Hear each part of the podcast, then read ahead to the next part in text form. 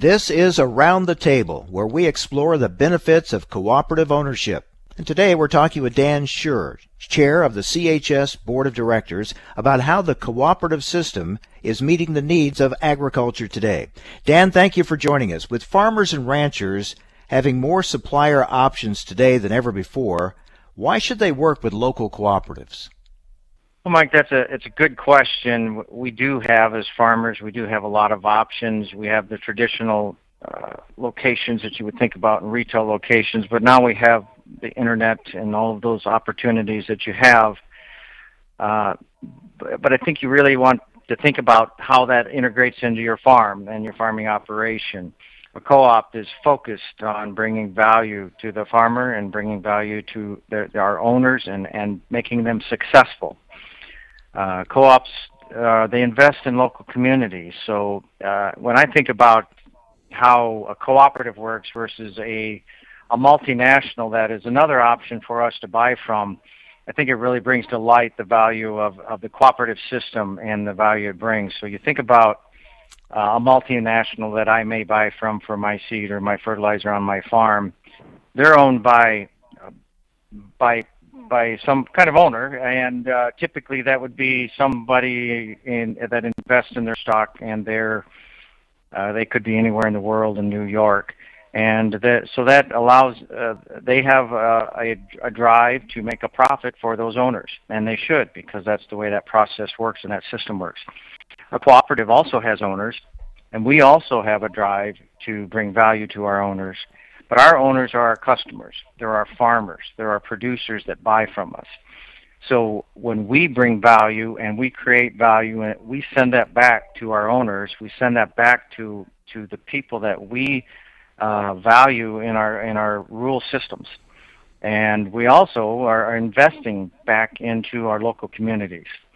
So when we bring value and we create value, we bring assets to a community, we bring jobs to a community. We're investing back into those communities that you and I, all of us, live in. And I think that's just a great story about the cooperative system that often doesn't get told.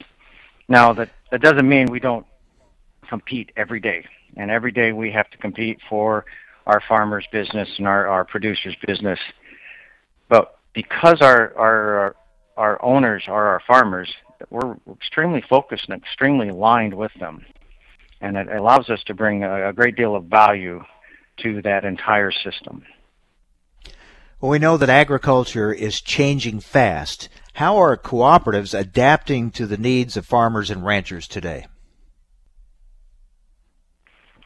Well, it is changing fast. Uh, but if you think about agriculture and uh, for the last hundred years, it has been tr- changing extremely fast for the last hundred years. You think about the generations, uh, just two, three generations back, and they were farming. My my grandfather was farming, and my father was farming with horses.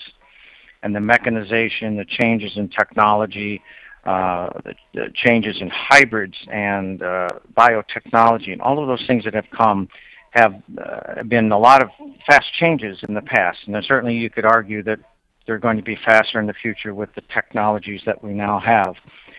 But our cooperatives have all, always adapted. They've always continued to adapt. They have to. They have to stay on the forefront because if they're focused on their owners, and which we believe we are, if we're really focused on our owners and understanding what our farmers' needs are, we have to innovate. We have to be we have to be uh, listening carefully and innovating quickly uh, so we can be ahead of the game and, and to, to bring value to our owners.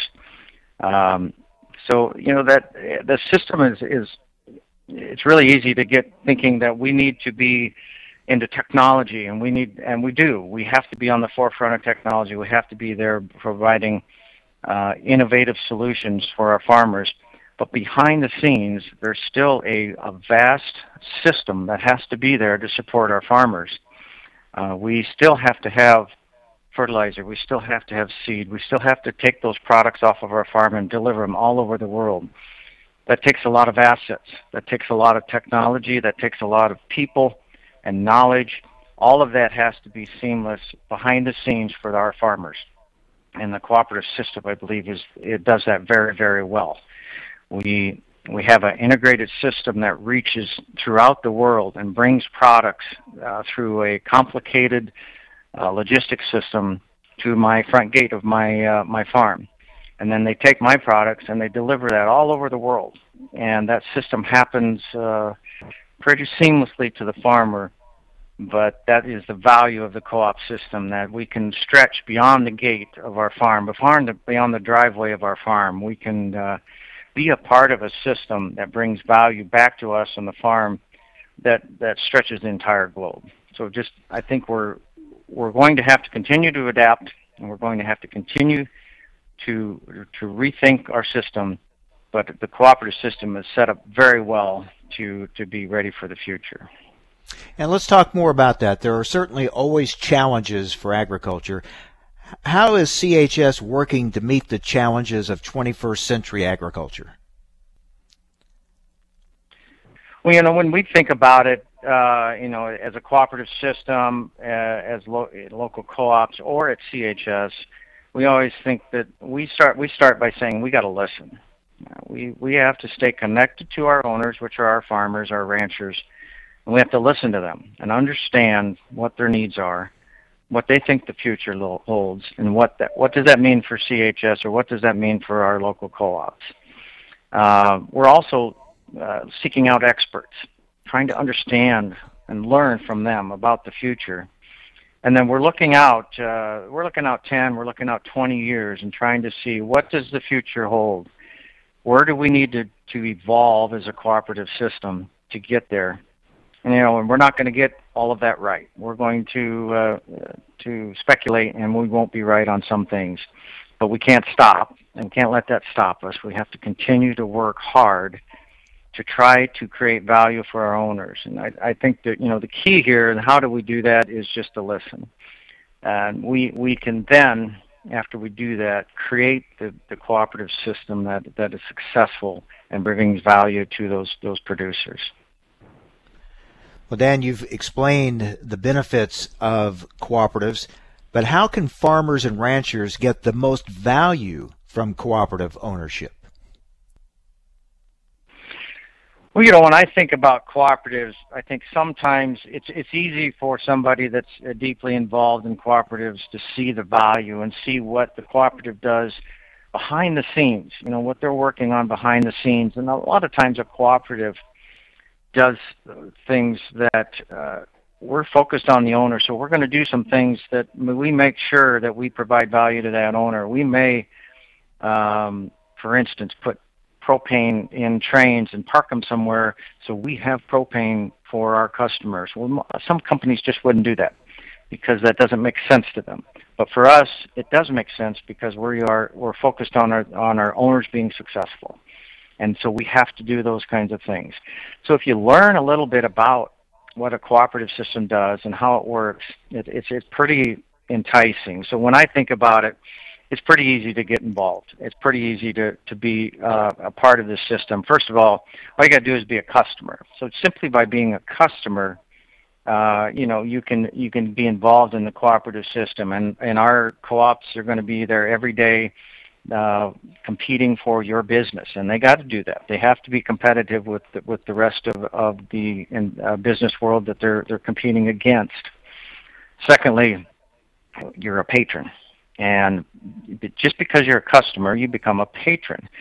Then you can share in the value of that co-op generates. So if the co-op is successful, you share by getting patronage back uh, uh, uh, to your farm.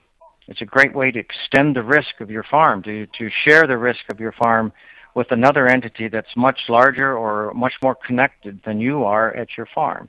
It's a great way to, uh, to mitigate some risk and create some value for your farm.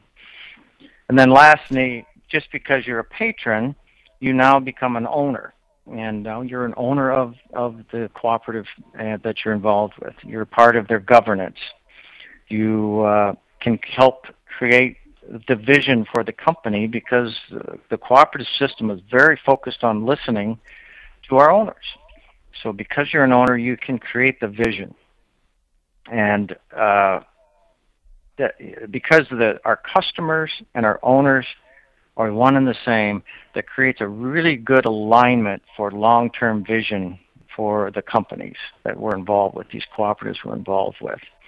And if you think about that, and you think about, well, we're completely aligned because our, our customers are owners, and we're focused on long-term growth, and we're doing this because of our owners, and we share our value creation with them. This cooperative system is really set up, if it's functioning well, it is really unstoppable in the marketplace. It is the it is the one to beat. It is the one that you you would say, this is the company I want to do business with because they share my values and they share in my success.